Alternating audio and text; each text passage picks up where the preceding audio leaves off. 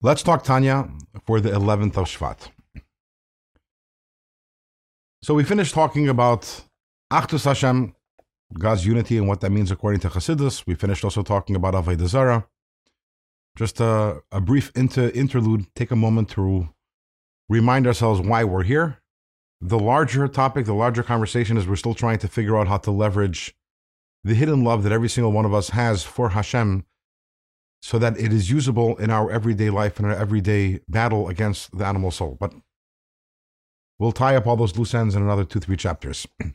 For now, we spoke about again Achdus Hashem, Avodah Zarah, and there was one very important point that we mentioned over the last few days, which is that the reason why there is klipa, there is avodah zara, why there's idolatry, why there is this distorted view that we have that there is something other or some anything other than God, is because everything in this world comes from Achuraim Deratzon. Everything that we see in this world comes from the backside of God's will, which gives us this distorted view.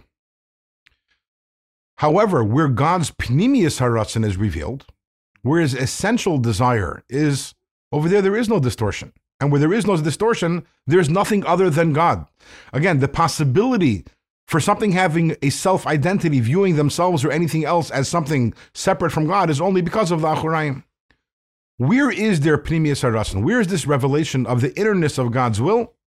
That is in Torah and in mitzvahs. The Torah, there's nothing distorted about it. It's God's wisdom, plain and simple. It is God's will. When He says, I want you to light Shabbos candles, I want you to put up a mezuzah, there's nothing distorted about that. That is absolutely 100% what God essentially wants. So when we're studying Torah, that is engaging in God's pnimius haratzon, the most internal of God's will. And the same thing is mitzvahs. When we are doing mitzvahs, the same thing is happening. We are right now engaging in and becoming subsumed in God's pnimius haratzon. What happens when we are subsumed in God's pnimius haratzon? We lose our sense of identity. We lose our sense of separateness and sense of self because, as mentioned, the possibility for separateness is only because of Achuraim or Chitzonis deratzon, the external elements of God's will. In Torah mitzvahs, that's not external, that's all internal. Essentially, every time we study Torah, every time we do a mitzvah, we are becoming included in, subsumed in God's unity. And it is the ultimate Achdus Hashem, it is the ultimate expression of and manifestation of God's unity in this world when we are studying Torah or doing a mitzvah.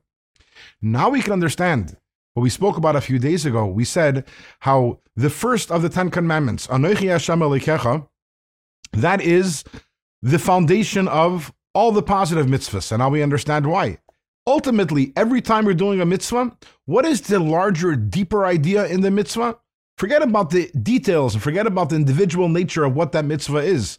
The larger point over here is that at the moment when you are doing the mitzvah, you are losing your own identity as separate from God and you're becoming subsumed in godliness.